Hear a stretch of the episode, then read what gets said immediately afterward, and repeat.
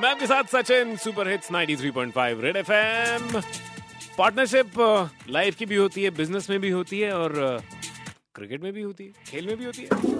Red FM सोच सोच कभी भी आ सकती है। ओ ये yeah.